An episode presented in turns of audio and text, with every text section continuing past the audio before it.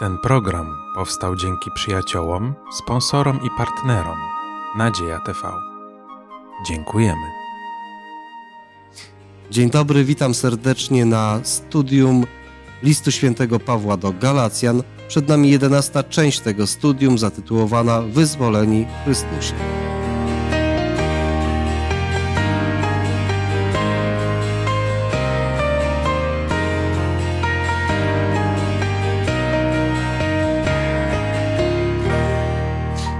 Ja mam na imię Remigiusz, a dzisiaj razem ze mną są Krystyna, Taras i Krzysztof.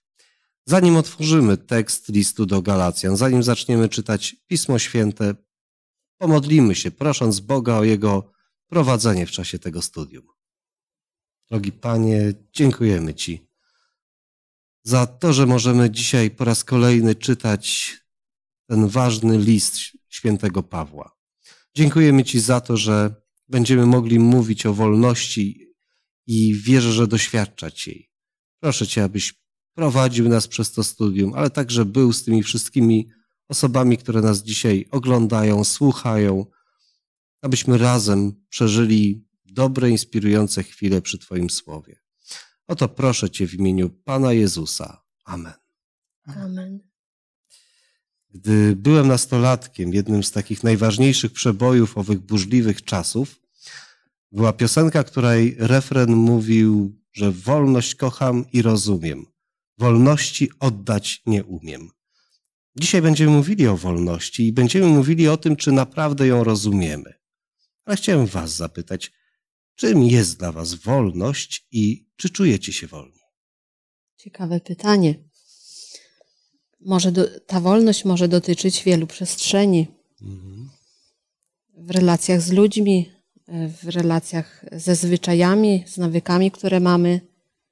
Dla mnie wolność to przede wszystkim miłość Chrystusa, która mnie wyzwoliła z grzechu i jestem teraz wolny. Byłem kiedyś w niewolnictwie, a teraz jestem wolny w Chrystusie dzięki Jego ofierze. Remko, dla mnie wolność jest bardzo szerokim pojęciem. A myślę, że wolność jest prawem, które jest zagwarantowane każdemu człowiekowi, nie tylko przez Boga, ale również przez prawo. A chyba w większości krajów to jest prawo konstytucyjne, które gwarantuje wolność. A przez nas ludzi jest bardzo różnie postrzegana i odbierana i odczuwana. Ja osobiście czuję się wolnym człowiekiem. Z pozoru łatwe pytanie, prawda? Ale kiedy dochodzimy do odpowiedzi, nie jest to takie proste, oczywiste. Faktycznie wolność jest bardzo szerokim pojęciem i dzisiaj będziemy chcieli także znaleźć odpowiedź na pytanie, czym jest duchowa wolność, czytając pierwszych 15 wierszy 5 rozdziału listu do Galacjan. Pozwólcie, że zacznę, że przeczytam pierwszy wiersz, który jest takim wprowadzeniem. Chrystus wyzwolił nas, abyśmy w tej wolności żyli. Stójcie więc niezachwianie i nie poddawajcie się znowu pod jarzmo niewoli. Na czym może polegać ta wolność w Chrystusie, to wyzwolenie w Chrystusie, które daje wolność? Od czego wyzwala Chrystus? Myślę, że Słowo Boże mówi o wolności w konkretnym kontekście, a nie dotyka pojęcia wolności ogólnie przyjmowanego w świecie, ale nadaje mu szczególne, specyficzne znaczenie w kontekście zbawienia, uwolnienia od grzechów. Gdy Chrystus miał się narodzić, była zapowiedź, że Jego imię przyniesie wyzwolenie od grzechów. A możemy powiedzieć, że w Chrystusie jesteśmy wolni od tego. To taka piękna scena chyba mówiąca o wyzwoleniu. Kiedy czytam Pismo Święte, to wyzwolenie mi się kojarzy z uwolnieniem niewolników, gdzie dawano pewne pieniądze, żeby wykupić niewolnika i stawał się wolny. Ale czy wolność oznacza niezależność? To też, Remek, kwestia do tego, żeby się zastanowić, bo dla jednych wolność jest wolnością w ograniczeniach. Dla innych wolność to to, co odczuwają, że mogą zrobić, chcą i im się podoba. Ja bym powiedziała tak, że jeśli mamy pewne nawyki i do nich się przyzwyczailiśmy, tak jak do naszej białej skóry, jeśli chodzi o wolność w pewnych zwyczajach, to wyobraźmy sobie sytuację, w której rodzice tak postępowali, dziadkowie tak postępowali i my tak postępujemy. Czyli jest jeszcze jakaś przestrzeń w tej wolności, którą jakby chodząc z Chrystusem powoli ją możemy poznawać, tak? Oprócz tego, co poznajemy na początku, to potem w trakcie jeszcze więcej dowiadujemy się, w jakich jeszcze obszarach możemy tą wolność uzyskać. Dla mnie wolność to też jest przede wszystkim świadomość wyboru. I tak jak patrzymy na te pierwsze rozdziały Księgi Mojżeszowej, pierwszej Mojżeszowej, to widzimy, że Pan Bóg obdarzył ludzi czymś pięknym, prawda? Właśnie tą wolnością. I człowiek mógł dokonać tego wyboru. I dzisiaj, jak czytamy właśnie ten pierwszy werset w 5 rozdziale, to widzimy, że Pan Jezus przychodzi odnowić to, co zostało utracone jakby. Ten świadomy wybór, dlatego że ta niewola o nas zniewalnia i nie daje możliwości zrobić ten świadomy wybór. Jeżeli mogę wtrącić się w sprawie zależności, o którą pytałeś, a trochę nawiążę w kontekście wolności, bo nie ma absolutnej wolności. Mhm. Bo w świecie przyrody nawet my jesteśmy ograniczeni prawami, które w jakiś sposób regulują nasze życie. Także czy jesteśmy od czegoś zależni, czy od kogoś zależni? Tak, z punktu widzenia biblijnego, a jesteśmy zależni od Boga. Całe nasze życie jest zależne od Niego. A uczestniczyliśmy w cudzie stworzenia przez ten akt. Mamy dar istnienia, dar życia i to życie nie jest samo w sobie, tylko jest zależne od Boga. W związku z tym my cały czas, w każdej sekundzie życia jesteśmy zależni i absolutnej wolności jako takiej w moim zrozumieniu nie ma. Rozmawiałam z pewnym człowiekiem, zadając mu pytanie, jak wyobraża sobie świat, w którym chciałby mieszkać, żyć, jakie zasady by tam obowiązywały. I on powiedział, że chciałby, żeby w tym świecie było prawo do marihuany. Więc zadałam mu pytanie, dobrze, a czy ty byś chciał, żeby twoje dzieci miały prawo do marihuany? Powiedział, nie, absolutnie. No to prawda, troszeczkę tutaj odpowiedź tak trąca Kantem i jego prawami wolności, prawami wpływu, ale to jest prawda, że nie jesteśmy niezależni, nawet jeżeli komuś się to wydaje, że jest niezależny. To niedawny noblista Bob Dylan dawno temu napisał piosenkę, w której refren brzmi: zawsze musisz komuś służyć. Może to być diabeł, może to być Bóg, ale zawsze musisz komuś służyć. I myślenie o niezależności jest po prostu mitem. Z duchowego punktu widzenia jesteśmy zawsze komuś poddani. Właśnie tak jak napisał to Bob Dylan. Może to być diabeł, może to być Bóg. I dalsza część tego rozdziału opowiada właśnie o tych zależnościach, których możemy wybrać. Zależnościach albo od jednej strony, albo od drugiej strony. Krystyno, poproszę cię o przeczytanie tego dłuższego pasażu od 2 do 12 wiersza 5 rozdziału listu do Galacjan. Oto ja, Paweł, powiadam wam, jeśli się dacie obrzezać, Chrystus wam nic nie pomoże. A oświadczam raz jeszcze każdemu człowiekowi, który daje się obrzezać, że powinien cały zakon wypełnić. Odłączyliście się od Chrystusa wy, którzy w zakonie szukacie usprawiedliwienia. Wypadliście z łaski. Albowiem my w duchu oczekujemy spełnienia się nadziei usprawiedliwienia z wiary.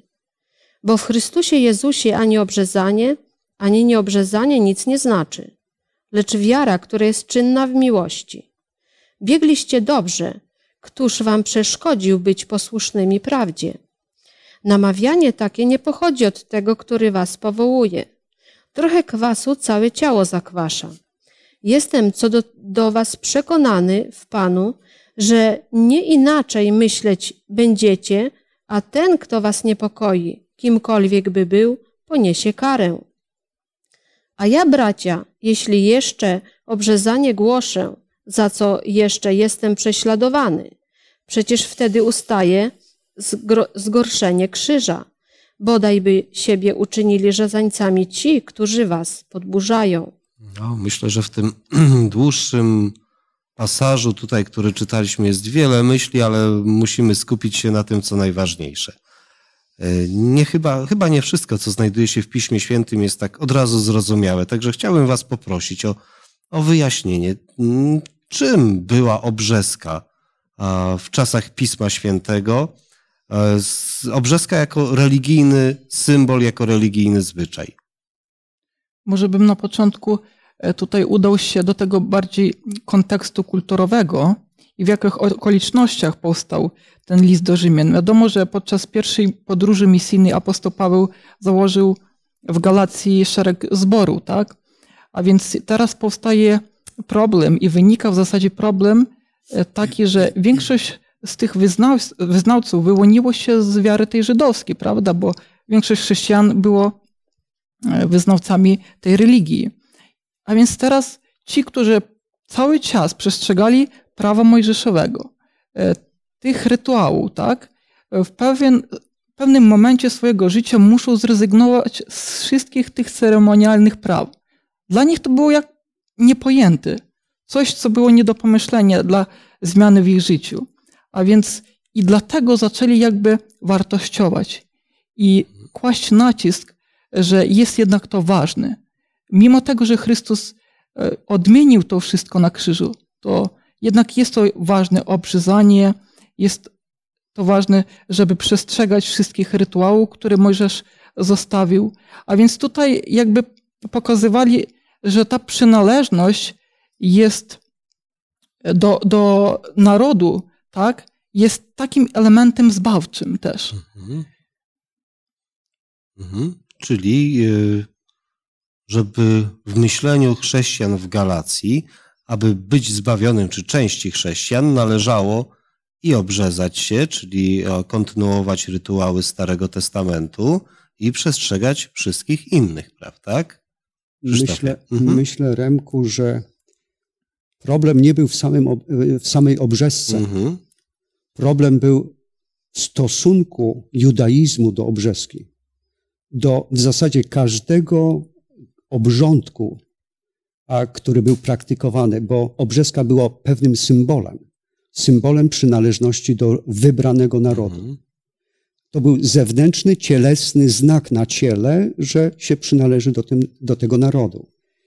Ten sposób myślenia jest obcy Biblii, żeby jakikolwiek obrządek, jakakolwiek forma religijna, ryt religijny, żeby miał element zbawczy.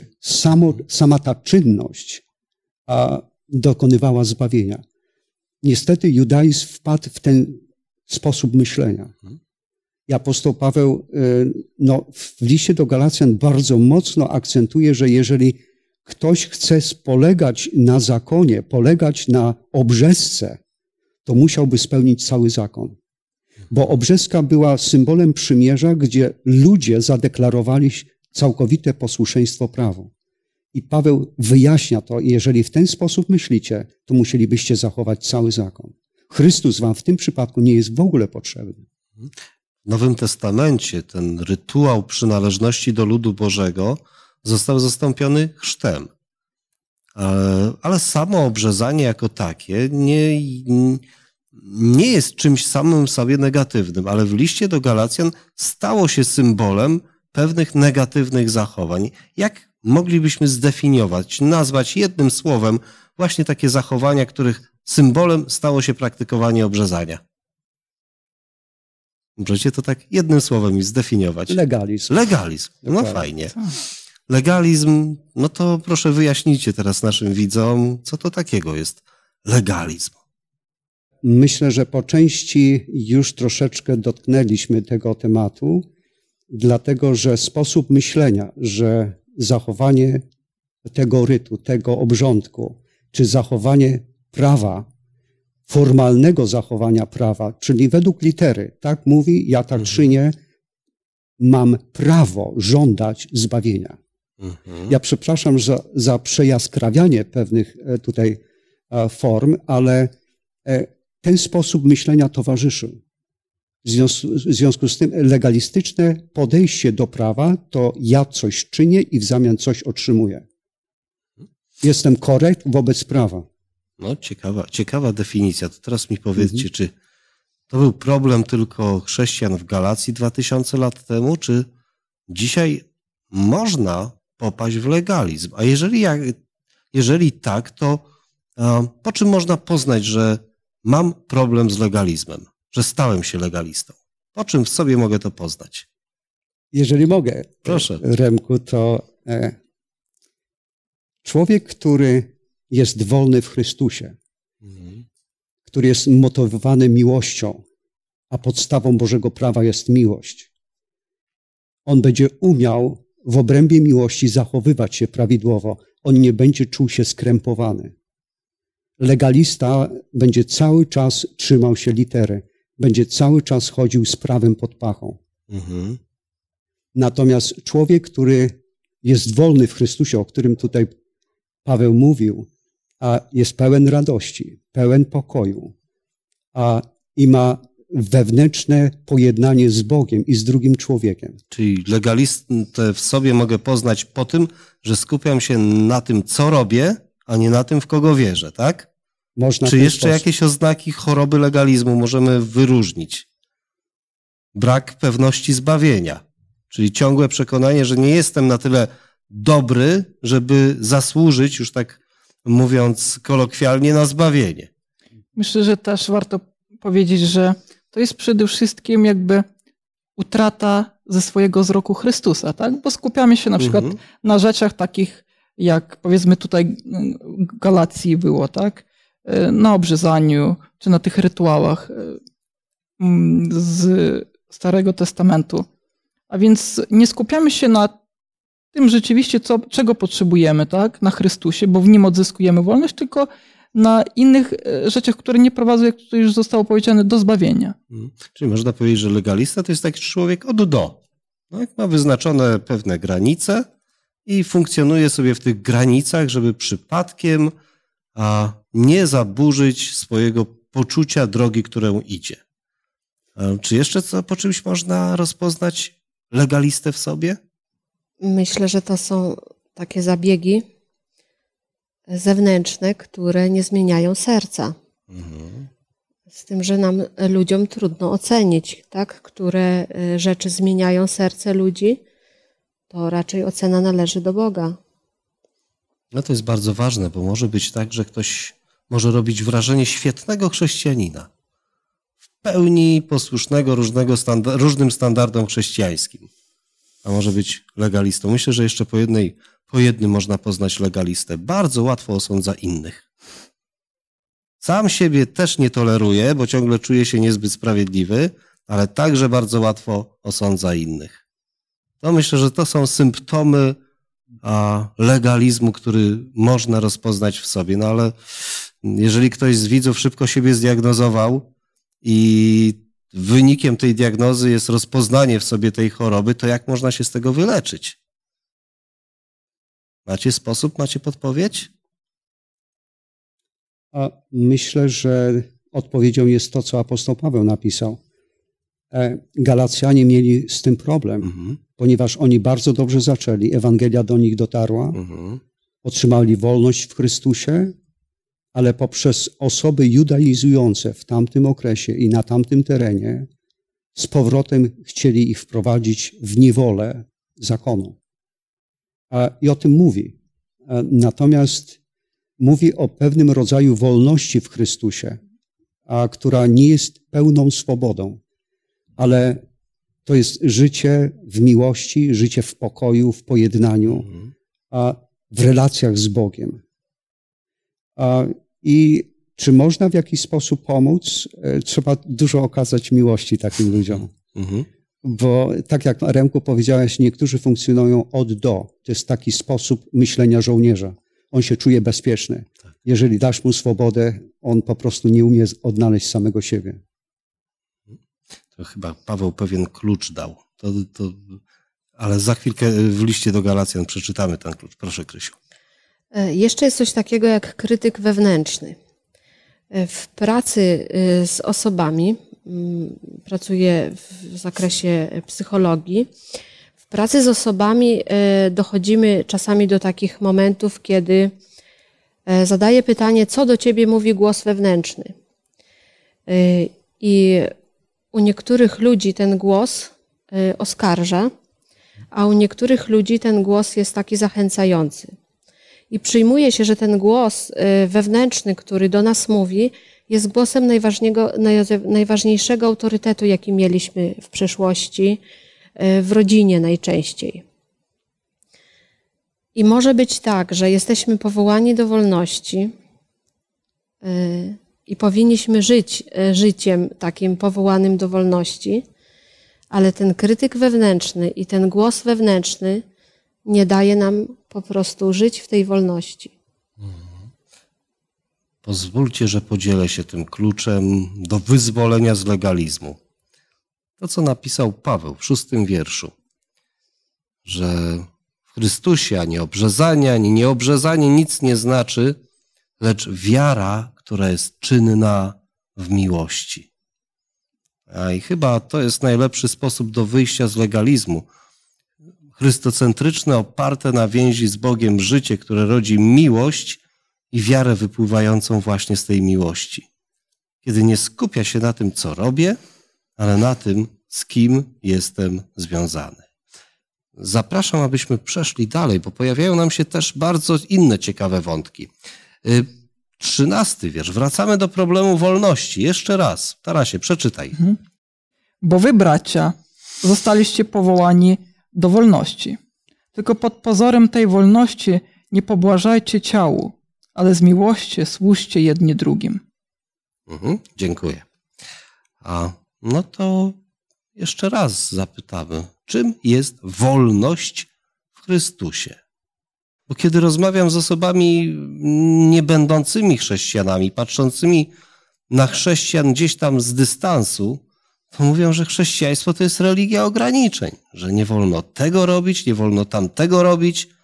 Ciągle jakieś ograniczenia. Czy odczuwacie to jako chrześcijanie? Że jako wierzący jesteście bardzo mocno ograniczeni i nie możecie korzystać z różnego rodzaju radości i swobody życia. Kiedy Pan Bóg stworzył raj i umieścił tam pierwszą parę, to ja sobie wyobrażam, że powiedział do nich, możecie uprawiać ogród, możecie tutaj cieszyć się tymi pięknymi kwiatami, możecie zajmować się sadzeniem, już tak domyślam się, bo akurat to nie jest umieszczone w słowach w 1 rozdziale, ale wymienił im rzeczy, które mogą. To możecie, to możecie, to możecie. W zasadzie wszystko mogą. Dodatkowo jeszcze powiedział do Adama, możesz nazywać zwierzęta. I z boku stanął jako ojciec, który nie mówił, przesuń się, źle nazwałeś żyrafę. Tylko stał z boku i się cieszył, że Adam jest w tym momencie twórczy, kreatywny, że działa i ta pierwsza para została powołana do wolności. Oni wszystko w zasadzie mogli w tym raju. I nagle się pojawi szatan, który mówi, ale tego to nie możecie.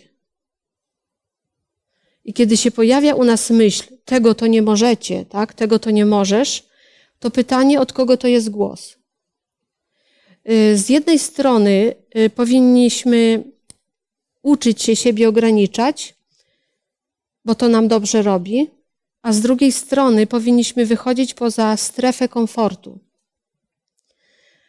To tak jakby nagle znaleźć się w takich obciążających doświadczeniach, które pomagają nam doświadczyć siebie, sprawdzić się, jak radzimy sobie w trudnych sytuacjach, żeby potem mieć z tego fajne doświadczenie. Myślę, że tutaj w tym 13 wersecie miłość jest taką pełną harmonią relacji i ta harmonia relacji nie tylko jest na poziomie z Panem Bogiem, tylko też z ludźmi, tak, które nas otaczają. A więc w naszym codziennym życiu, tak, tam gdzie jesteśmy, pracujemy, spędzamy czas, być może mamy rodziny swoje. Przede wszystkim to jest służba. Służba, podobna służba, jaką pełnił Jezus Chrystus, będąc tutaj na naszej ziemi. To jest chyba sedno tej takiej wolności i to, co nam oferuje ta wolność, tak? Przecież praktyczna służba i wyjście na potrzeby ludzi. Mówiliśmy o legalizmie przed chwilą, czyli o poruszaniu się w pewnych wyznaczonych kolejnach duchowego życia. Tutaj w 13 wierszu Paweł dotyka innego problemu. Pisze o nadużywaniu tej wolności pod pretekstem wyzwolenia w Chrystusie. To znowu taki schemat myślowy, który mówi o tym, że jestem zbawiony, Bóg jest dobry, Bóg jest miłością, więc na pewno odpuści mi jedną moją słabość. Albo cokolwiek zrobię złego, to i tak mi odpuści. Jakie może być zagrożenie w takiej postawie? Takiego pobłażania nawet jednej rzeczy, która jest niezgodna z Bożymi przykazaniami, która jest pielęgnowana z przekonaniem, że Bóg i tak mi to wybaczy. No, jest to trudne w przypadku na przykład, kiedy ktoś, no załóżmy, zaczyna spożywać alkohol. Tak. I na samym początku może być tak, że nic się nie dzieje, ale ten alkohol powoduje przyjemne doznania i nasz mózg się przyzwyczaja do przyjemności związanej ze stosowaniem tego środka. Mogą to być również inne środki. Obiadanie się kompulsywne, na przykład nawet czytanie kompulsywne też może być zagrożeniem. I przez jakiś okres czasu to daje nam ulgę, daje nam spokój, ale po jakimś okresie czasu trafiamy do niewoli przyzwyczajeń. I wtedy to już nie jest przyjemne, bo już jesteśmy w niewoli. Jeżeli mogę włączyć się, to Paweł apostoł wyraża te myśli w konkretnym kontekście. I gdy mówimy o studium Bożego Słowa, musimy trzymać się tego kontekstu, abyśmy umieli odczytać przesłanie apostoła Pawła. A mówi o wolności w Jezusie Chrystusie i niepobłażaniu pożądliwościom cielesnym. W listach Pawłowych to się bardzo często pojawia, dlatego że odróżnia apostoł Paweł człowieka zmysłowego, cielesnego, który jest zaprzedany grzechowi i ulega zmysłom, i człowiek duchowy, który jest odrodzony do nowego życia, który doświadcza wolności w Chrystusie.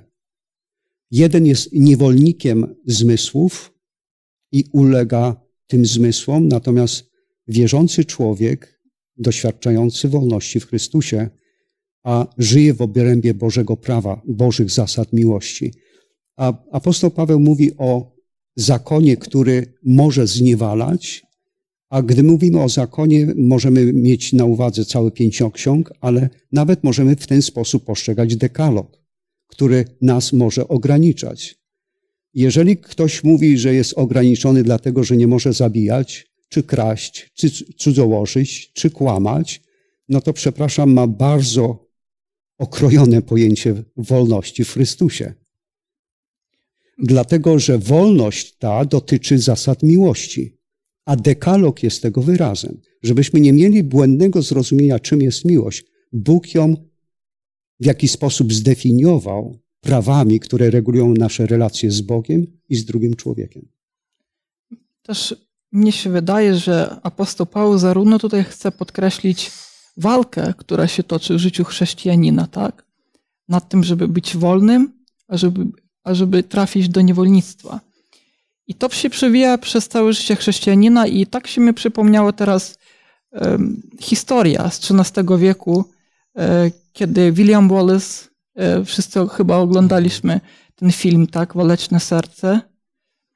I wtedy, kiedy miała nastąpić ta bitwa za most w Sterlingu, to powiedział do swoich żołnierzy, że jeżeli chcecie pójść do domu, to idźcie, ale pamiętajcie, będziecie żyć, tylko będziecie niewolnikami.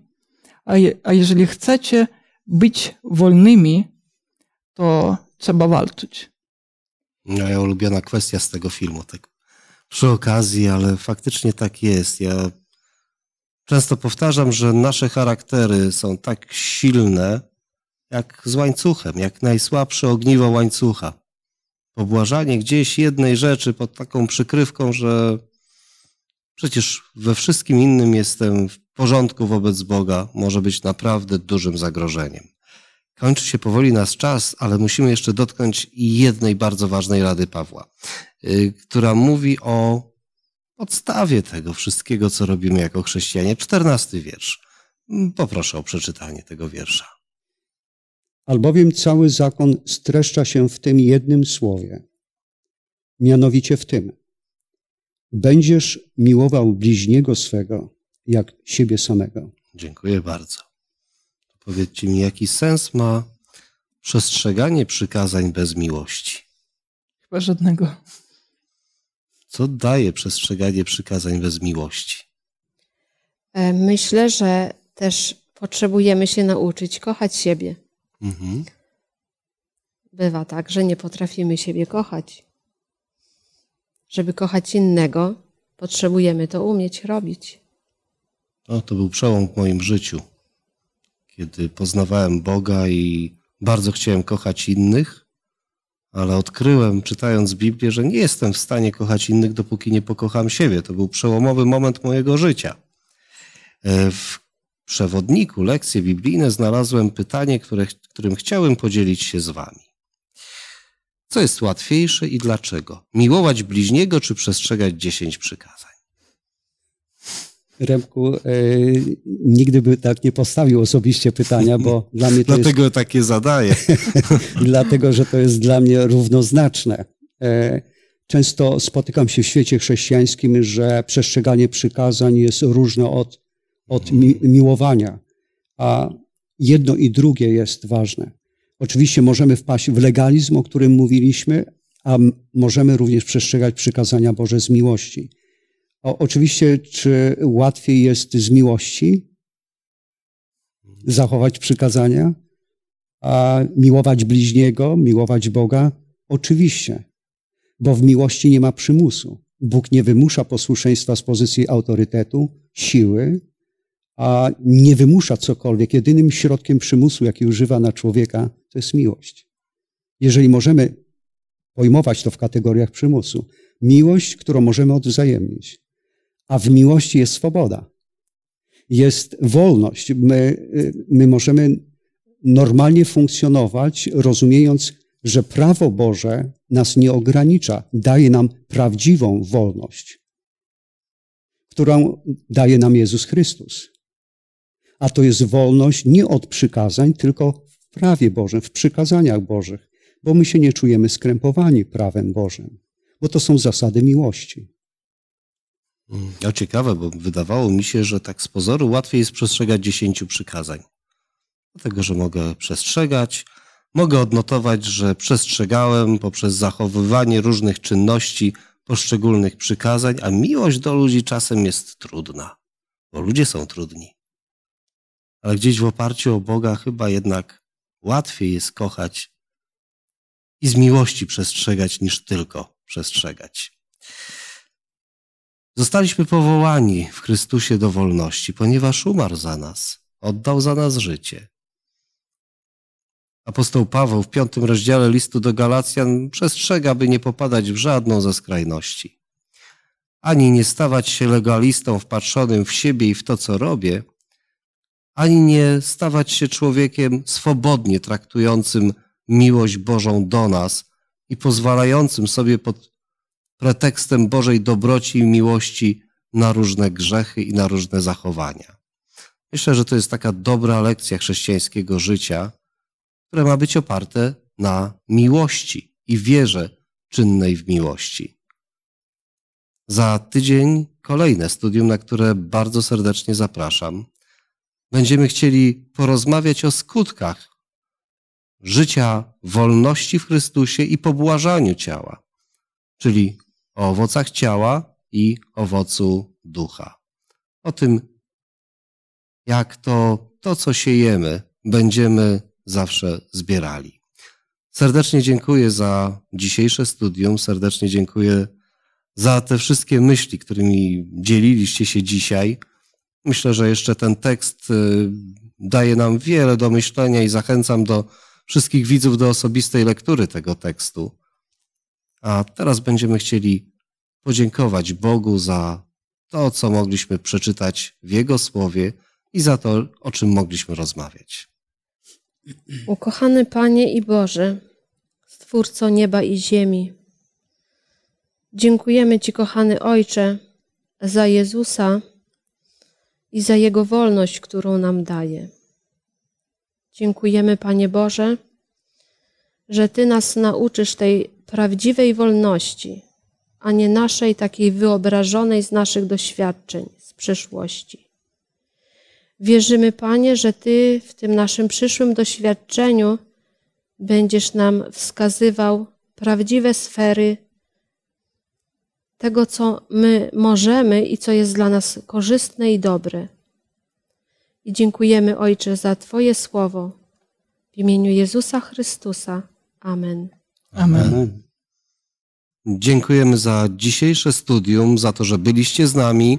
Serdecznie zapraszam za tydzień na kolejne studium, gdzie będziemy dalej czytali 5 rozdział listu do Galacjan i będziemy rozmawiać o owocach pobłażliwości i owocach prawdziwej wolności, czyli owocach ciała i owocu ducha.